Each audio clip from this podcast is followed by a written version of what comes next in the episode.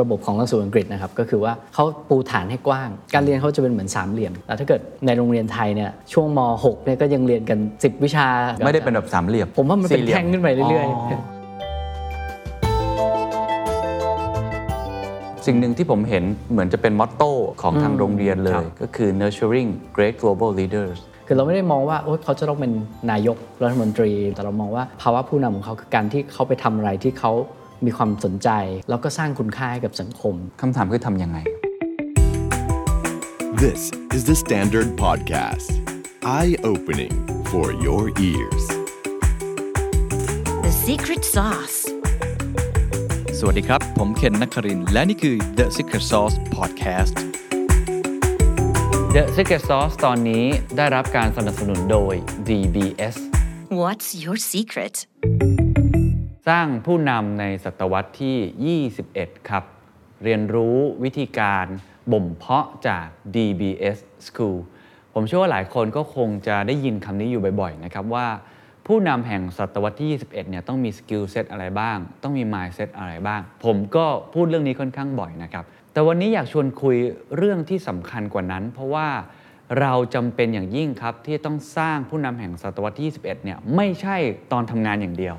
แต่หลายสิ่งหลายอย่างเนี่ยมันปลูกฝังได้ตั้งแต่ยังเล็ก ตั้งแต่คุณเป็นเด็กนะครับ ก็เสียดายนะครับตอนที่ผมโตมาเนี่ยมันไม่มีคำแบบนี้ ผมก็เลยมาเรียนรู้เอาตอนที่โตแล้วตอนทำงาน แล้วก็พยายามจะถ่ายทอดในรายการ The Secret Sauce นะครับวันนี้ผมมีโอกาสได้พูดคุยกับบุคคลที่เขาทำงานด้านนี้โดยตรง ก็คือด้านสถาบันการศึกษา ที่เขามีสโลแกนชัดเจนมากครับว่าคือ nurturing great global leaders คืออยากจะบ่มเพาะฟูมฟัก ให้เกิดผู้นำแห่งศตวรรษที่ 21 โดยเริ่มต้นตั้งแต่ยังเล็กมากๆคำถามก็คือทำอย่างไร เดี๋ยวจะค่อยๆเล่าไปนะครับ บุคคลที่ผมจะได้พูดคุยนั้นมี 2 ท่านนะครับ ท่านแรกครับคือดรเต็มยศครับปานเดชพงศ์นะครับ ท่านเป็นทายาทเด่นล่ากรุ๊ปนะครับหนึ่งในบอร์ดบริหารของ DBS หรือว่าเด่นล่า British School นะครับส่วนอีกท่านหนึ่งครับคือคุณโจนาธานลิดเดลนะครับหรือว่าผมเรียกเขาว่าคุณจอห์นนี่นะครับคุณจอห์นนี่เนี่ยเป็น DBS Principal หรือว่าเป็นครูใหญ่นั่นเองนะครับเดี๋ยวลองไปฟังทีละเรื่องทีละประเด็นกันครับ เริ่มต้นที่ดรเต็มยศก่อนแล้วกันนะครับ ก็เดินอยากชวนคุยเรื่องการศึกษา เพราะว่าทราบมาว่าโรงเรียนเดลล่าก็อยู่ในธุรกิจนี้มานานครับก่อนหน้านี้ก็ทำในเชิงของระบบการศึกษาที่อยู่ในประเทศไทย แล้วเราก็ใช้หลักสูตรของประเทศอังกฤษ ตอนนี้มีโรงเรียนอินเตอร์ Denla ครับ British School นะครับใช่แล้วผมคิดว่าในปัจจุบันเนี่ยเรื่องของการศึกษาเนี่ยก็เปลี่ยนแปลงไปเยอะ มันก็เหมือนทุกๆ อุตสาหกรรมแหละครับ มันต้องมีการเปลี่ยนแปลง มันถูก disrupt บ้าง พฤติกรรมผู้บริโภคเปลี่ยนบ้าง หรือว่าวิธีการที่เราต้องมองไปข้างหน้า ก็เปลี่ยน ก็เลยอยากให้ฉายภาพให้ดูก่อนนะครับว่าเท่าที่คุณเต็มยศมองเนี่ย ระบบการศึกษาของไทยเนี่ยตอนเนี้ยหรือของโลกเองก็ตามทีอะมันอยู่ในจุดไหน มันกำลังต้องเปลี่ยนแปลงอย่างไร มันเจอความท้าทายอะไรบ้างครับ ด้วยความที่มันมีการเปลี่ยนแปลงของเทคโนโลยีนะครับ มันมีเอ่อเรื่องของการติดต่อ globalization ครับมาในช่วง 20 กว่าปีมานี้นะครับเอ่อมันมีการเปลี่ยนแปลงที่ว่าโอเค เกิดเร็วขึ้น การศึกษาก็ต้องเปลี่ยนไปแต่ระบบการศึกษานี่เปลี่ยนช้ามากเนาะอย่างของไทยเองก็ก็ไปได้ช้านะคครัรับบแล้วก็บางส่วนอาจจะเรียกว่าถอยหลังลงด้วยซ้ำเมื่อเทียบกับประเทศเพื่อนบ้านนะครับแล้วก็ถ้าเราดูหลักสูตรของเมืองไทยเนี่ยเราก็อาจจะเห็นว่าเอ๊ะวิชาเรียนที่เด็กเรียนมีเนื้อหาเพิ่มขึ้นเรื่อยๆ ในช่วง 20-30 ปีที่ผ่านมา ทั้งๆที่ เทรนด์ในอนาคตอาจจะเป็นว่าเอ๊ะเรียนให้น้อยลงมากกว่าหรือเปล่า เฉพาะเจาะจงมากขึ้น ก็ครับก็เป็นหลาย ๆ อย่างที่เป็นความท้าทายในตอนนี้ว่าเอ๊ะเราจะต้องทำยังไงเพื่อเตรียมความพร้อมให้เด็กพร้อมในการใช้ชีวิตใน 20-30 ปีข้างหน้า ใช่ครับ เพราะว่าสิ่งที่น่าสนใจคือตรงนี้ ว่าเหมือนกับหลักสูตรที่มีอยู่ตอนนี้ หรือวัฒนธรรมในการเรียนเนี่ยมันไม่สอดคล้องกับอนาคตสักเท่าไหร่ก็เลยอยากถามว่าตัวอย่างอย่างของเดลล่าเอง ที่ใช้หลักสูตรของโรงเรียนสาราอาณาจักรเลยเนี่ยมาปรับใช้เนี่ย มันมีอะไรที่เราสามารถเรียนรู้จากเขาได้ ระบบวิธีคิดเขาต่างจากเรายังไงและอะไรที่เราควรจะพัฒนาครับอืมโอเคผมผมว่าที่ที่ผมชอบมากที่สุดของระบบของหลักสูตรอังกฤษนะครับก็คือว่าเขาปูฐานให้กว้าง การเรียนเขาจะเป็นเหมือนสามเหลี่ยมครับด้านล่างก็คือเป็นฐานที่กว้าง เรียนให้ให้รู้รอบ ส่วนด้านบนเนี่ยปลายทาง 2 ปีสุดท้ายเนี่ยเด็กอาจจะเรียนแค่ 3-4ถึงวิชาแค่นั้นเอง พอไปถึงเยเก้าก็คือเทียบเท่ากับม2เนี่ยครับเยเก้าสิบสิบเอ็ดมสองมสามมสี่เขาจะเรียนระบบที่เรียกว่า IGCSE ซึ่งก็จะเหลือวิชาเรียนแค่ 8-9 วิชาแล้วแต่เด็กนะครับ แล้วก็จากตรงนั้นนี่ก็มาเลือกอีกว่าเหลือ 3-4 วิชาที่เขาทำได้ดี ก็ไปเรียนในช่วงชั้นม 5 ม6ครับที่ที่เรียกว่า A level ครับซึ่งพอจบจากตรงนี้ไปเนี่ยถ้าไปในอังกฤษก็คือไปเรียนต่อปริญญาตรีอีก 3 ปี แต่ถ้าเกิดไปอย่างอเมริกา วิชาที่เรียน A levels เนี่ยไปเทียบโอนเท่ากับวิชาปีหนึ่งคขรับองที่อเมริกาได้ ซึ่งมันก็เป็นการเรียนที่โอเค ลึกเข้าไปครับในวิชาที่เด็กมีความสนใจ แล้วก็มีความถนัดมากครับขึ้นแต่ถ้าเกิดในโรงเรียนไทยเนี่ยช่วงม .6 เนี่ยก็ยังเรียนกัน 10วิชา10กว่าวิชาอะไรอย่างงี้นะครับซึ่งมันก็ไม่ได้จะเป็นแบบสามเหลี่ยมใช่ใช่เป็นแบบอะไรฮะผมว่ามันเป็นสี่หลี่ยแท่งขึ้นไปเรื่อยอ๋อๆยังเรียนเยอะอยู่แท่งขึ้นไปรื่ๆยังเรียนเยอะเรียนครับเยอะเราก็ต้องก็คือเด็กไทยก็ต้องเรียนฟิสิกส์เคมีชีวะครับศิลปะสังคมภาษาไทยอังกฤษอะไรอย่างเงี้ยครับครับมันก็เรียนทุกวิชาครับไล่ขึ้นไป แต่ถ้าเป็นระบบอังกฤษเนี่ยปลายทางเขาจะแคบ เพราะฉะนั้นเนี่ยมันก็ตอบโจทย์กับเด็กว่าเอ๊ะทำไมเมื่อเขาไม่มีความถนัดไม่มีความสนใจด้านคณิตศาสตร์ครับทำไมเขายังต้องไปเรียนแคลคูลัส ทำไมเขายังต้องมาเรียนตรีโกณครับ อย่างเงี้ยครับ มันก็เป็นปัญหาที่ว่าอ่าเอ๊ะทำไมต้องไปบังคับครับ ในเมื่อเลขที่เราต้องใช้ในชีวิตประจำวันนะ จบมหนึ่งมสองก็พอแล้วอะ่ะเออขอว่าโอเค ขอให้ใช้งานคได้รับในชีวิตประจำวันเขาเขาไม่ได้จะไปเป็นนักวิทยาศาสตร์ หรือครับไม่ได้เป็นนักคณิตศาสตร์ หัวใจของวิธีคิดของเขาคืออะไรไอ้สามเหลี่ยมหัวใจของวิธีการเรียนรู้แบบนี้ คืออะไรผมเนี่ยเรียนปีหนึ่งผมยังเรียนตรีโกณเรียนแคลคูลัสอยู่เลยอ่าใช่ใช่เอาตกด้วยฮะเพราะว่าไม่ชอบอ๋อไม่ถนัดแต่ก็ยังมองว่าทำไมผมต้องเรียนด้วยเออผมพูดนี่คือผมอะก็สอนแคลคูลัส ตอนผมกลับมาใหม่ๆ ผมก็สอนในมหาวิทยาลัย ผมก็สอนแคลคูลัสนะเออเด็กก็ถามว่าเรียนไปทำไม ผมสอนที่ธรรมศาสตร์เนี่ยครับประมาณ 8 หรือ 9 ปี ผมคิดว่ามีเด็กที่เรียนจบแล้วไปได้ใช้จริงสักหนึ่งหรือสองคน คือเขาไปเรียนต่อ financial engineering ครับอย่างเงี้ยเขาได้ใช้ calculus แต่นอกจากนั้นเนี่ยมันมันได้ใช้น้อย แต่ถามว่ามันมีประโยชน์ไหมผมก็มีประโยชน์นะ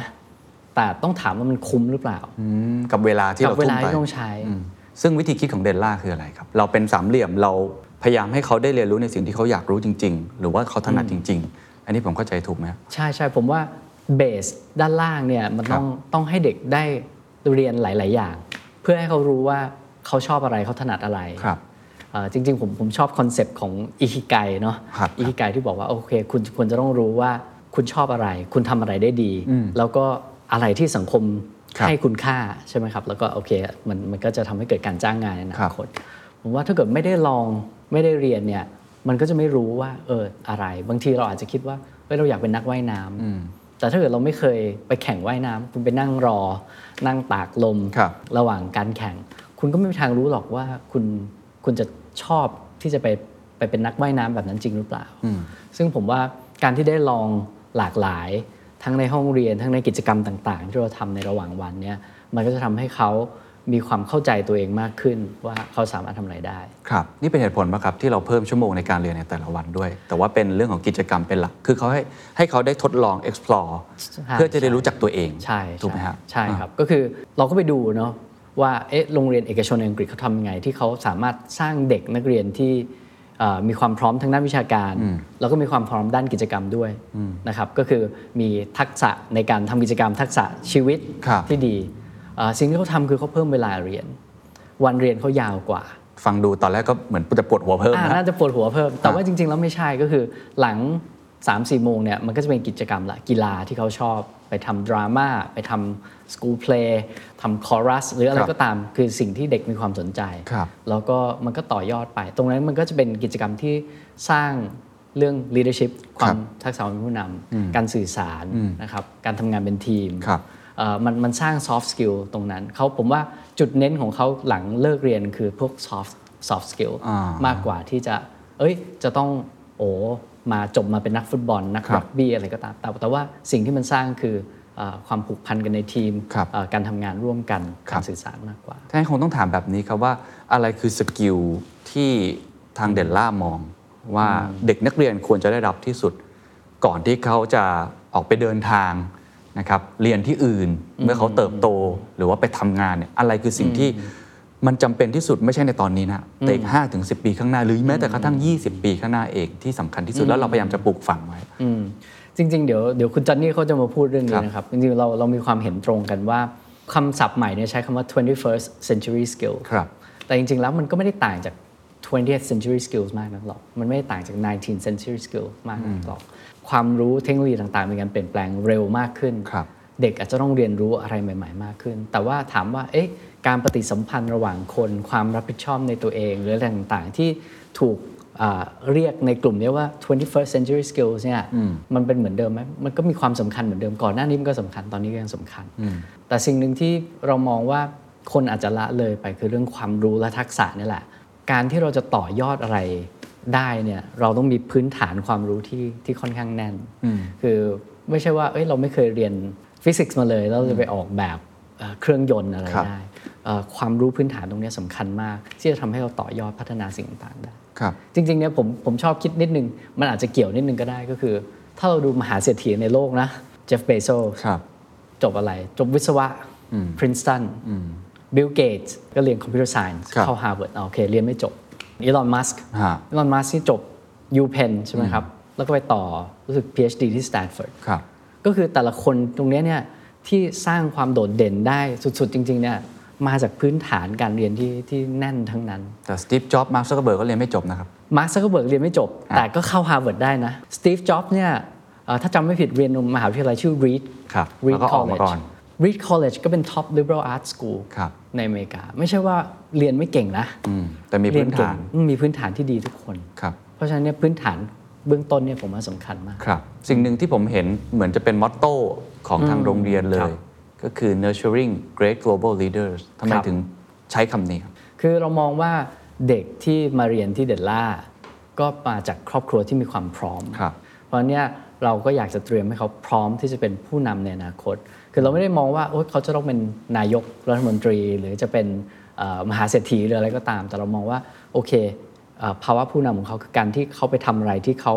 มีความสนใจ เขามีความชอบมีความถนัด แล้วก็สร้างคุณค่าให้กับสังคมได้ดีที่สุดนะครับเขาอาจจะเป็นเป็นพิธีกรแบบคุณเคนทำงานเป็นครู หรือไปทำงาน NGO อะไรก็ตามที่ตรงนั้นเนี่ยเอ่อเนื่องจากเขามีความพร้อมเราควรจะพัฒนาศักยภาพของเขาให้มากที่สุด เพื่อให้เขาไปไปถึงจุดนั้นได้ครับคำถามคือทำยังไงครับคือการสร้าง leaders ก็ยากแล้วนะครับ ภาวะผู้นำนี่ครับก็โอ้โหสร้างกันใช้เวลานานมาก อันนี้เป็น global leader ด้วยอืมทำยังไงฮะอย่างแรก เอ่อเมื่อกี้เราพูดไปแล้วว่าเขาต้องได้ explore ครับผมว่า well roundedness หรือความรู้รอบเนี่ยสำคัญ ผมเคยไปฟังเอ่อบรรยายครั้งหนึ่งผู้บรรยายบอกว่าในอนาคตเนี่ยเราต้อง know something about everything แล้วก็ know everything about something ก็คือทุกเรื่องเนี่ยเราควรจะรู้นิดๆหน่อยๆรู้กว้างเหรอรู้กว้าง แต่ว่าสำหรับบางเรื่อง something เนี่ยเราต้องรู้ทุกเรื่อง know everything about something เพราะฉะนั้นเนี่ยพื้นเนี่ยเราให้กว้างไว้ครับนะ ส่วนที่สองคือโอเค คุณต้อง excel ใน area ที่คุณคุณสนใจอ่าถ้าคุณสนใจด้านวิทยาศาสตร์ STEM คุณควรจะต้องมุ่งตรงนั้น excel ในเรื่องนั้นครับนะครับทำให้ดีเรื่องนั้น ถ้าคุณสนใจเรื่องศิลปะ คุณควรจะต้อง excel ในตรงนั้น อันนี้คือคือส่วนอีกส่วนหนึ่งเนี่ยเอ่อเราอยากสร้างเรียกว่า entrepreneurship mind- mindset นะครับก็คือทักษะการเป็นผู้ประกอบการเนาะครับเอ่อถามว่า มีอะไรผมว่าอันที่หนึ่งคือเรื่อง creativity ต้องมีความคิดสร้างสรรค์ อันที่สองเรื่อง passion คือต้องหาตัวเองให้เจอว่าชอบอะไร ซึ่งมันมันไปเชื่อมโยงกับเรื่องการ explore ครับใช่ไหมครับ อีกอันหนึ่งคือต้องสร้างความกล้าหาญในการลงมือทำลงมือเอ่อตัดสินใจ ซึ่งจริงๆเนี่ยมันมันเชื่อมโยงกับเรื่องความคิดสร้างสรรค์ด้วยครับผมมองว่าความคิดสร้างสรรค์เนี่ยมันต่างจากความคิดฟุ้งซ่านมันใกล้เคียงกันนะแต่มันมีความต่างกันที่ว่า คนที่คิดสร้างสรรค์ คือคนที่กล้าคิดให้สุดแล้วมันออกมาเป็นรูปธรรมครับ เพราะฉะนั้นเนี่ยเราก็ต้องส่งเสริมความมั่นใจในตัวเองความความกล้าหาญซึ่งที่ดีที่สุดก็คือ การให้เด็กได้ลองได้เรียนรู้ได้ทำอะไรเยอะๆ โดยที่ไม่ถูกตัดสิน นั่นคือแนวคิดของดรเต็มยศนะครับ หลายคนฟังก็คงจะต้องถามต่อนะครับว่าแล้ว skill ที่จำเป็นสำหรับศตวรรษที่ 21 หรือว่าเป็น skill ที่จำเป็นอย่างยิ่งสำหรับผู้นำในศตวรรษที่ 21 คืออะไร ก็เลยต้องชวนคุยต่อนะครับกับคุณจอห์นนี่นะครับซึ่งเขาจะลง detail เรื่องหลักสูตร ลง detail เรื่อง skill set เลยนะครับแต่เนื่องจากเราคุยกันเป็นภาษาอังกฤษ ผมจะลองเกริ่นๆนะครับแล้วก็อธิบายเพิ่มให้ก่อนแล้วเดี๋ยวลองไปฟังต่อเองนะครับครูจอห์นนี่บอกครับว่าจริงๆแล้วทักษะเหล่านี้จะมีความคล้ายคลึงกับทักษะในศตวรรษอื่นๆนะครับแต่ว่าสิ่งที่แตกต่างคือคำว่ากระบวนทัศน์ครับเพราะกระบวนทัศน์มันไม่เหมือนเดิม มันเปลี่ยนแปลง โลกมันเปลี่ยนแปลงไป เราก็ต้องปรับกระบวนทัศน์ให้ตามโลกนะครับ คุณจอนนี่เห็นว่าทักษะแห่งศตวรรษที่ 21 เนี่ยนะครับ มี 3 เรื่องสำคัญ 1. creativity ครับ ความคิดสร้างสรรค์ 2. ทักษะในการแก้ไขปัญหา และ 3. การทำงานร่วมกันกับผู้อื่นนะครับสามทักษะนี้ครับจะต้องนำมาปรับใช้ในยุคที่ความรู้นั้นพอกพูน เพราะว่าความรู้มันเป็นเรื่องที่หาได้ง่ายขึ้นเสิร์ชในอากูใน YouTube ก็คือในศตวรรษนี้นะครับมันมีความรู้มากมาย โดยวิธีการเรียนรู้ที่จะทำให้สามารถต่อยอดความรู้เหล่านี้ได้ ครูจอห์นนี่เรียกคำว่ามันคือ mental framework มันคืออะไรครับ mental framework เขาบอกครับว่าหลังจากที่เขาได้ลองศึกษา เขาพบว่ามีปัจจัยที่สำคัญมาก ๆ คือ cognitive load cognitive ก็คือเรื่องของปัญญาความคิด load ก็คือ work load นะฮะมันโหลดเกินไป คือทุกวันนี้เรามีภาระทางความคิด ภาระทางปัญญามากจนเกินไป การเรียนรู้ในยุคนี้ครับจะไม่ใช่การเรียนเนื้อหาหนักๆชิ้นใหญ่ ๆ แบบที่ผมเคยเรียนมาในอดีต เขาบอกว่าครูที่ DBS ครับจะได้รับการอบรมให้ส่งต่อความรู้แบบทีละน้อย ทีละน้อย ค่อยๆ ปล่อยออกมา เพิ่มขึ้นเรื่อยๆแล้วเมื่อพวกเขาเติมความรู้แล้ว จึงค่อยเติมทักษะต่อไม่เหมือนกันนะครับเขาเติมความรู้พื้นฐานให้กับนักเรียน ให้กับเด็กๆ เป็นเรื่องของ knowledge หลังจากนั้น skill set ค่อย top up ตามมา ความรู้ต่อด้วยทักษะ เมื่อเด็กมีความรู้พื้นฐานแข็งแกร่งแล้ว ก็สามารถที่จะปรับใช้เชื่อมโยงและตั้งคำถามที่มีความหมาย หรือว่าที่มีสิ่งที่เป็นประสิทธิภาพประสิทธิผลได้ต่อไปนั่นเองครับ I guess the most important 21st century skill, in fact, the 21st century skill, is the ability to continue to learn. And if we're able to get young people to do that, then the other skills will take care of themselves. But the only way that they can continue to learn is by making sure they have a really firm uh, grounding in knowledge. One of the reasons for this comes from what we know about cognitive science and, and how students um, add new, new knowledge. They have to develop a mental framework. And that mental framework depends on what they already know. So, therefore, the more that they know, the more that they can know. And once they have that basis of knowledge, then they're able to develop um, all of these skills that we talk about. Can you explain more about mental framework? How can we uh, learn this, and what is the best learning method that DBS try to achieve? So, in terms of a mental framework, I guess the what we're always trying to do as humans, as part of the human condition, is trying to conceptualize the world around us. I guess the, the development of knowledge has to be incremental. And we also know from cognitive science that one of the most important things when it comes to developing knowledge depends on cognitive load. If there's too much cognitive load, it becomes difficult to learn. พอเราทราบแล้วนะครับว่าทักษะที่สำคัญในศตวรรษที่ 11 คืออะไร และไอ้คำว่า cognitive load เนี่ยมันเป็นปัญหาจนมันต้องมาแก้ไขนะครับคำถามต่อมาก็คือว่าแล้วเราจะทำสิ่งนั้นให้เกิดขึ้นได้อย่างไรก็คือ how ซึ่งบทบาทที่สำคัญก็คือครูใช่ไหมครับบทบาทที่สำคัญคือวัฒนธรรมในการเรียนรู้จะทำอย่างไร ผมก็ถามต่อ ครูจอนนี่ตอบน่าสนใจเขาบอกว่าการสอนแบบดั้งเดิมหลายคนจะคิดว่าเป็นการเรียนแบบท่องจำซึ่งก็ไม่แปลกผมก็ผ่านมาแบบนั้นนะฮะแต่วิธีที่ DBS ใช้ครับเขาจะเรียกว่า direct instruction หรือการสั่งสอนทางตรง ซึ่งเปิดให้นักเรียนได้พูดคุยโต้ตอบกับครูด้วยก็คือเป็น two way communication ครูจะอธิบายหัวข้อที่เรียน แล้วก็คอยตรวจสอบครับว่านักเรียนเข้าใจจริงหรือไม่ แล้วคอยถามว่าเขารู้อะไรอยู่แล้วบ้างมีแบ็กกราวอะไรมาก่อน และเปิดโอกาสเมื่อเด็กต้องการเดินทางด้วยตัวเขาเอง คือไปเรียนรู้ด้วยตัวเขาเอง ครูครับจะเปลี่ยนบทบาทตัวเองจาก teacher กลายเป็น curator คือเป็นพันธารักษ์ที่ออกแบบเนื้อหามากกว่าที่จะเป็นแค่ผู้สอน คือมีวิธีการในการดีไซน์มากขึ้นผักนะครับให้เด็กเจอความท้าทายเพื่อให้ออกไปเผชิญโลกได้อย่างมั่นใจ และท้ายสรุปก็ครับวิธีการสอนของ DBS ครับจะไม่ใช่การสอนแบบเนื้อหาก้อนใหญ่ ๆ แล้วก็วัดแบบมีระยะห่างก็คือเทอมหนึ่งอาจจะสอน 2-3 ครั้ง สอบถึง 2 ครั้งอะไรแบบนี้นะครับ แต่ว่าสิ่งที่เขาทำเนี่ยเขาพยายามจะแก้เพนพอยต์ตรงนี้ แน่นอนว่าข้อดีตรงนี้ก็คือมันมีเวลาให้เขามาก ให้เด็กได้ explore แต่ DBS ไม่เชื่อแบบนั้น เขาเชื่อนะครับว่าในยุคที่ความรู้มันพังพรูมันมีความรู้ใหม่เกิดขึ้นตลอด วิธีที่เร็วกว่าคือการโต้ตอบกับเด็กโดยตรง ก็คือเป็น two way communication เป็น direct direct ความหมายเขาคือโดยตรงเลยนะครับตรวจสอบความรู้ของเด็กตลอดเวลานะครับว่าตอนนั้นเนี่ยเขาอะมีอยู่ขนาดไหนแล้ว เขาต้องการอะไรเพิ่มเติม และใช้วิธีในการป้อนความรู้ทีละเล็ก ทีละน้อย เพื่อให้เด็กสามารถต่อยอดให้ได้เร็วที่สุด และกลายเป็นผู้ที่เป็นเลิศได้เร็วที่สุด ถึงจะเป็นการสร้างผู้นำในแบบของ DBS ครับ Our style of teaching, what we call direct instruction, is actually much more interactive. So the teacher perhaps explains a concept, but then they're checking for understanding. They're asking the students, um, trying to find out what they what they already know and have they learned what the teacher is, is trying to, to guide them on. And then it's about opening up those opportunities. So at that stage, the once you're looking for the students to move off in an independent journey, I guess what the teacher is doing is probably moving more towards becoming a bit like a, a content curator. They're providing carefully curated opportunities that they know the students will be, it'll be just beyond the kind of level that the students are at. And the students are therefore able to have enough challenge to move forward and then explore the unknown. คำถามถัดมาครับ ผมก็เลยถามถึงบทบาทของครูนะครับ ว่าเมื่อกี้เราพอที่จะทราบแล้วต้องเปลี่ยนบทบาท เป็นเรื่องของพันธารักษ์มากขึ้น เป็น facilitator มากขึ้น แต่ผมก็ถามคำถามที่ extreme นิดหนึ่งว่า แล้วครูยังจำเป็นอยู่หรือไม่ คุณจอห์นนี่ตอบน่าสนใจครับเขาบอกว่าเขาเคยมีความทรงจำตั้งแต่เด็ก มีครูคนหนึ่งบอกกับเขานะครับให้คุณจอห์นนี่เนี่ยถามหน่อย ถามอะไรก็ได้ในห้องเรียน แล้วก็พูดประโยคทองมาบอกว่า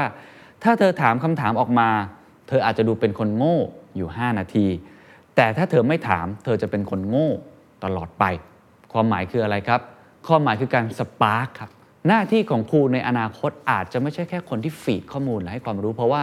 AI อาจจะทำได้ดีกว่า EdTech ที่มีอยู่มากมายเข้าถึงง่าย เวลาไหนก็ได้ อาจจะทำได้ดีกว่า แต่คนที่จะ inspire spark หรือ provoke เราทำให้เราได้ฉุกคิด ยังคงเป็นมนุษย์ด้วยกันอยู่ใช่หรือไม่ อันนี้เป็นหน้าที่บทบาทที่สำคัญนะครับ เดี๋ยวลองไปฟังเสียงของคุณจอห์นนี่กันต่อครับ So I would say that most people always have one, one teacher that always stands out. For me, it was my year six teacher, Mr. Um, Mr. McGuire. Um, if you're there, Mr. McGuire, hello. uh, so Mr. McGuire taught me my, my last year of primary school, before I'd even started in secondary education, before um, I even knew what I wanted to do in my life. But the one thing I remember him saying was, if you ask a question, you'll be a fool for five minutes. If you don't ask that question, you'll be a fool forever. That was the most powerful thing I learned in my, in my whole schooling. Now, I don't think there'll ever be an algorithm that will replace that. But what I do think is that these um, algorithms and the technology that we have will greatly be able to augment um, what teachers do. And I think what we'll probably notice is that we'll begin to get different tiers um, of education. Mm. First of all, what I do see technology doing is enabling education for the masses. Things like Coursera and edX are providing opportunities for mm. degree level learning for people from a background that simply can't afford to go to the institution that gives them the certificate. It's giving access to the knowledge without the qualification, but that's a very enabling thing. Mm-hmm. But I think there will always be a, a place in premium education for the role of a teacher, that person who inspires and directs and, and like I was saying before, carefully curates. แล้วเรื่องสุดท้ายครับผมก็ชวนคุยเรื่องของอนาคตของการศึกษา ควรจะมีหน้าตาเป็นอย่างไร หรือว่าเรื่องของระบบการศึกษาเนี่ยควรจะสอนเด็กอย่างไรนะครับ ซึ่งเป็นคำถามที่ค่อนข้างกว้างแล้วก็ยากนะครับ แต่ว่าคุณจอห์นนี่ก็ตอบประเด็นหนึ่งที่ค่อนข้างน่าสนใจ เขาใช้คำว่า mastery หรือว่าแปลเป็นไทยก็อาจจะแปลว่าเป็น master ฮะสอนให้เป็น master การเขี่ยวกรำตัวเองให้มีความเชี่ยวชาญด้านใดด้านหนึ่ง หรือว่าความเป็นเลิศ ซึ่งมันหมายความว่าจะต้องเป็นแบบ I shape ก็คือเชี่ยวชาญด้านใดด้นหนึ่งอย่างเดียว แต่อาจจะเป็น T shape ก็ได้ เพียงแต่ว่าทำยังไงที่ฝึกตนเขี่ยวกรำตัวเอง คุณจอนนี่ก็เลยบอกว่ายกตัวอย่างนะครับว่าในอดีตเราอาจจะสอนเด็กเนี่ยนะครับให้มีความรู้เรื่องใดเรื่องหนึ่งแล้วก็จบ แต่หลังจากนี้นะครับเขาบอกว่าเราจะทำอย่างไรให้เด็กเนี่ยมีความมั่นใจในเรื่องใดเรื่องหนึ่ง เพราะถ้าเกิดไม่มีความมั่นใจเนี่ยเขาจะไม่อยากหาความรู้ ผมก็เคยพูดประโยคนี้ออกมานะครับว่าความอยากรู้สำคัญกับความรู้ถูกไหมครับ หน้าที่ของระบบการศึกษาคือทำให้เด็กมั่นใจครับ ในเรื่องใดเรื่องหนึ่งคือค้นหาตัวเองให้เจอ และตัวเขาเองอะต่อยอดในสิ่งนั้นได้ ซึ่งเขาก็เลยยกตัวอย่างนะครับเรื่องของการวาดรูปผีเสื้อ คือถ้าเป็นในอดีตเนี่ยสมมุติว่ามีการฝึกวาดรูปผีเสื้อในห้องเรียน พวกเราก็คงจะแต่ละคนวาดกันเองนะครับพอวาดเสร็จเนี่ยก็มีครูมาให้คะแนนว่าได้คะแนนเท่าไหร่ ผมเองเนี่ยผมพูดหลายครั้งว่าผมเป็นความล้มเหลวของระบบการศึกษา ผมเคยได้คะแนนไม่ดีในวิชาศิลปะ ทำให้ผมที่แต่ก่อนผมชอบวาดรูปมากวาดการ์ตูนมาก ผมรู้สึกผมไม่มั่นใจ เพราะว่ามีคนไม่ให้คะแนนกับผม แต่วิธีการที่ทางคุณจันนี่เนี่ยพยายามจะบอกเขาบอกว่า สิ่งที่ควรจะทำครับก็คือให้นักเรียนวาดรูปผีเสื้อเริ่มต้นด้วยการร่างโครงผีเสื้อออกมาก่อน จากนั้นในเวอร์ชันถัดไปครูจะให้นักเรียนฟังความคิดเห็นจากเพื่อนร่วมชั้น แล้วค่อยๆเติม ใส่สีสัน ใส่รายละเอียดลงไปทำซ้ำๆแบบนั้นกว่า 10 รอบ จนได้ภาพผีเสื้อที่วาดโดยเด็กอายุ 4-5 ขวบถามว่าสวยไหมไม่มีทางครับ ไม่มีทางจะสวยเท่ากับศิลปินเอก แต่สวยในแบบของนักเรียนคนนั้น สวยในแบบของเด็กคนนั้น เพราะศิลปะไม่ได้มีนิยามอยู่แล้วนะครับ ว่าความสวยงามมันขึ้นอยู่กับใคร มันเป็นเรื่องของรสนิยม แต่หัวใจสำคัญของผีเสื้อตัวนั้นคือทำให้เขามั่นใจครับ เมื่อเด็กมีความมั่นใจ เขาจะอยากเรียนรู้เพิ่มเติม เมื่อมีความเรียนรู้เพิ่มเติม เขาก็จะเป็น master หรือมีความเชี่ยวชาญด้านนั้น จะเห็นได้ว่า process ที่พูดมาทั้งหมดนี้เป็น process ของระบบการศึกษา เป็น process ของครู เป็น process ของผู้ปกครอง ที่ควรจะสร้างให้เกิดบรรยากาศแบบนั้นให้ได้ อันนี้เป็นความหมายของ the future of education ในความหมายคุณจอห์นนี่แน่นอนครับ เอาเทคโนโลยีมาใช้เขาบอกว่าจำเป็นต้องใช้อยู่ดี แต่นี่คือบทบาทที่ควรจะทำให้เกิดขึ้นอย่างมาก ปัญหาสำคัญที่สุดไอ้ระบบที่ผมพูดมาเมื่อกี้มีเรื่องเดียวเลยครับ เวลาครับ เรื่องแบบนี้ต้องใช้เวลาครับในการเอาใจใส่ เวลาในการ direct instruction เรียนรู้ทางตรง ค่อยๆ ให้ความรู้ทีละน้อย เพราะฉะนั้นสิ่งสำคัญที่สุดนะครับที่ทาง DBS พยายามก็คือสนับสนุนการได้มาซึ่งความรู้ การได้มาซึ่งกระบวนการ การได้มาซึ่งความเชี่ยวชาญ ด้วยการสอนแบบโดยตรงมากกว่าถามตอบ และให้เวลากับเขา ให้เขาได้ค้นพบสิ่งต่างๆ ได้เรียนรู้สิ่งใหม่ ๆ แล้วก็สามารถทำให้เขาเนี่ยได้พบความเชี่ยวชาญในแบบของตัวเขาเองนะครับ พยายามให้นักเรียนได้ซึมซับความรู้ให้เร็วที่สุดเท่าที่จะทำได้ เพื่อที่จะทำให้พวกเขาเนี่ยมีความรู้ที่แน่น แล้วก็คิดค้นจนเกิดเป็นสิ่งที่เรียกว่า นวัตกรรม จนเกิดเป็นสิ่งที่เรียกว่า ผู้นำแห่งศตวรรษที่ 21 ครับ The last question in your opinion what will education look like in the future It's an interesting question, that, because what education looks like now is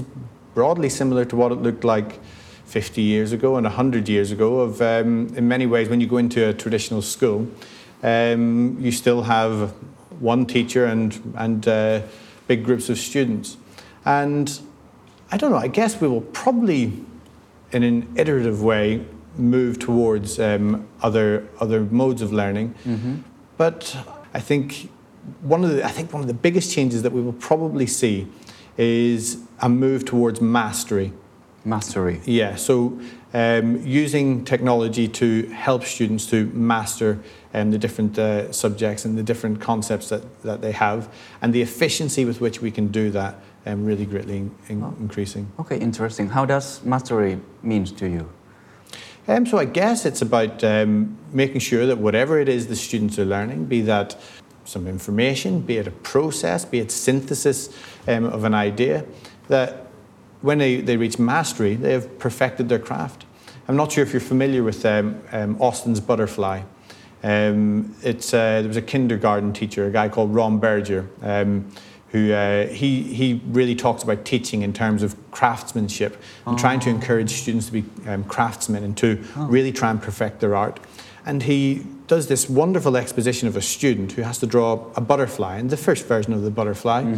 is an outline. And then the next version, he gets feedback from um, his classmates and he adds some colour and then some detail. And over about 10 iterations, you end up with the uh, most magnificent drawing of a butterfly drawn by, I believe it was a, a, four or five year old. And that's, that's mastery. And we can apply that to everything that we do. The only issue that we have as a school is time. Um, time is the enemy. Mm. You can master anything, mm. but you don't always have the, the time to do it. And that's why actually we favour for the acquisition of knowledge and the acquisition of knowledge of processes, why we favour direct instruction approach over inquiry. Oh, really appreciate. Very good example. Thank you for your time. Thank you. and that's the secret sauce. ถ้าคุณชื่นชอบ The Secret Sauce เอพิโซดนี้นะครับก็ฝากแชร์ให้กับเพื่อนๆ คุณต่อด้วยนะครับ และคุณยังสามารถติดตาม The Secret Sauce ได้ใน Spotify, SoundCloud, Apple Podcast, Podbean, YouTube และ Podcast Player ที่คุณใช้อยู่นะครับ และอย่าลืมติดตาม Facebook Fanpage The Secret Sauce เข้ามาติชมเข้ามาพูดคุยกับผมได้เลยนะครับ